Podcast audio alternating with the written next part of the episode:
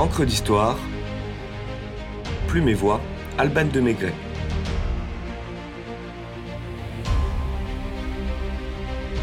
L'histoire des couverts, un sujet pointu.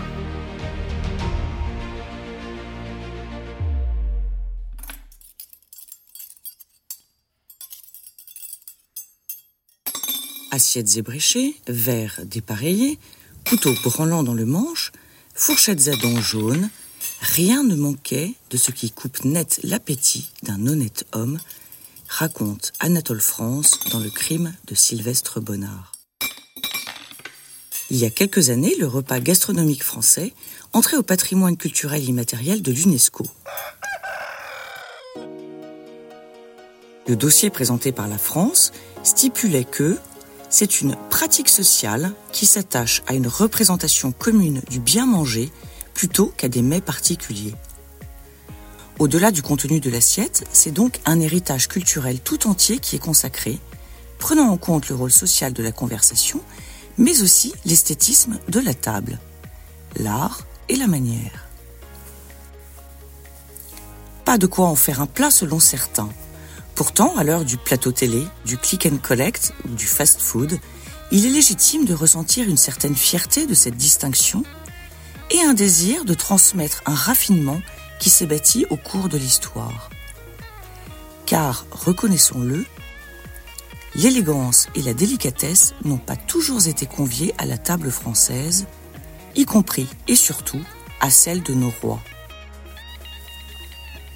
Pendant longtemps, il était de mise de manger avec la fourchette du père Adam et de s'essuyer dans la nappe. Voici donc une revue de nos couverts, un sujet qui ne manque pas de piquant. Aujourd'hui, mettre le couvert et dresser la table désignent la même action, alors qu'autrefois, ces expressions faisaient référence à deux réalités bien distinctes.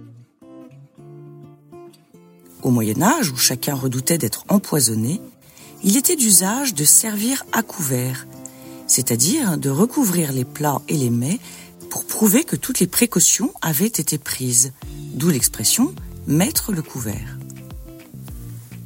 À cette époque, les salles à manger n'existaient pas et les domestiques déplaçaient une planche et des tréteaux, dressaient la table donc, dans la pièce du château où le seigneur désirait recevoir ses hôtes, grande salle ou chambre à coucher selon l'humeur du jour.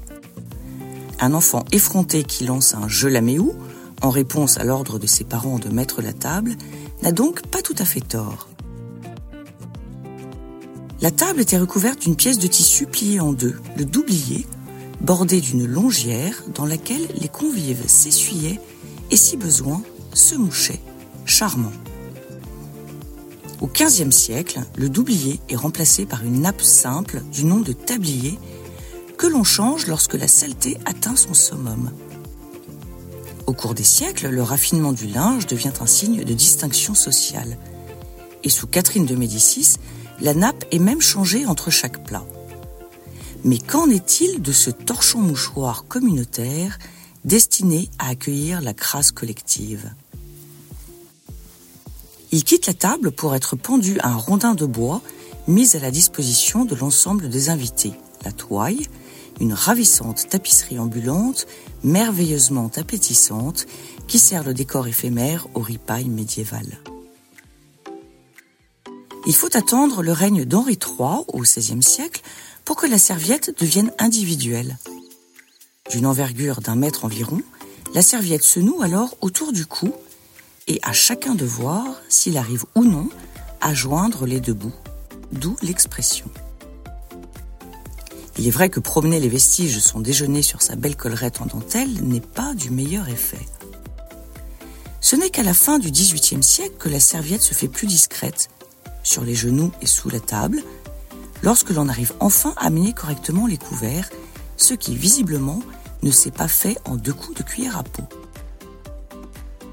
La cuillère, justement, qui compose avec le couteau et la fourchette ce que l'on appelle aujourd'hui les couverts, existe depuis la nuit des temps. Fabriquée en bois, en os ou en ivoire, elle servait aux origines à touiller les bouillies ou potages. Elle s'est imposée par la suite pour consommer la nourriture liquide.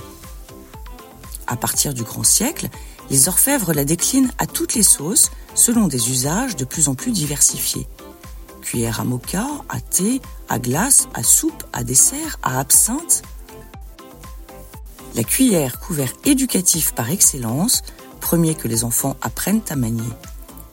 La cuillère qui laisse à certains des souvenirs cauchemardesques lorsqu'à couteau tiré avec une assiette trop garnie, ils s'entendent répéter l'immuable ritournelle qu'un jour eux aussi surineront à leurs enfants et que nous rappelle Simone de Beauvoir dans Mémoire d'une jeune fille rangée. Une cuillère pour maman, une pour bonne maman. Si tu ne manges pas, tu ne grandiras pas. Le couteau, lui, reste longtemps un objet personnel, multi-usage, qui se porte à la ceinture, à la fois arme et outil. Il sert à table à couper et piquer la viande pour la porter à la bouche par le bout pointu.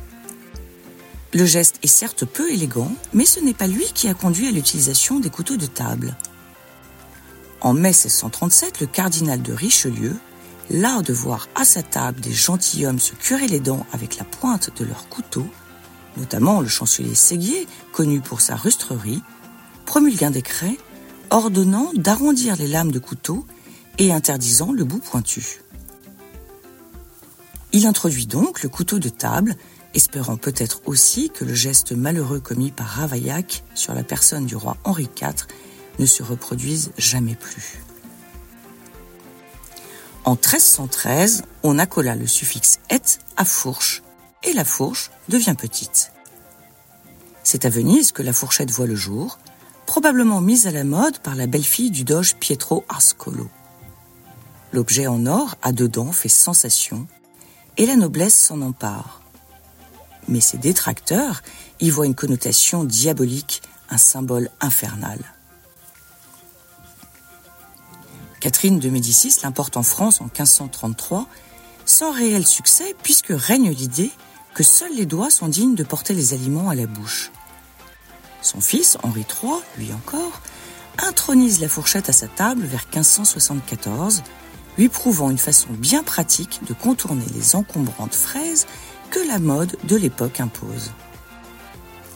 Mais le roi maniéré agace et ses contemporains, Montaigne en tête, jugent l'usage de la fourchette décadente et obscène.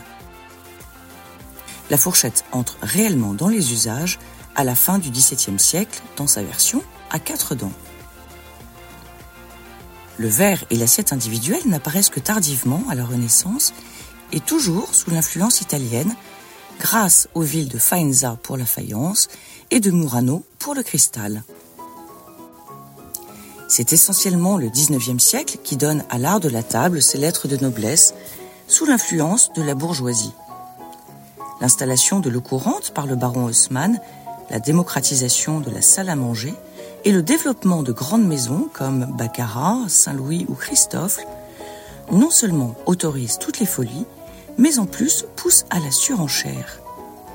Les créations visant à compléter les services d'argenterie, de porcelaine ou de cristal n'y vont pas avec le dos de la cuillère, imaginant toujours et encore de nouvelles pièces.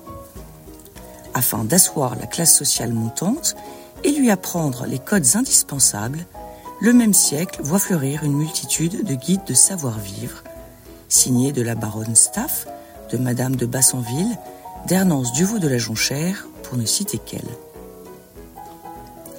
Les bonnes manières sont donc assez récentes, à nous de les transmettre si nous croyons en cette phrase de Voltaire La politesse est à l'esprit, ce que la grâce est au visage.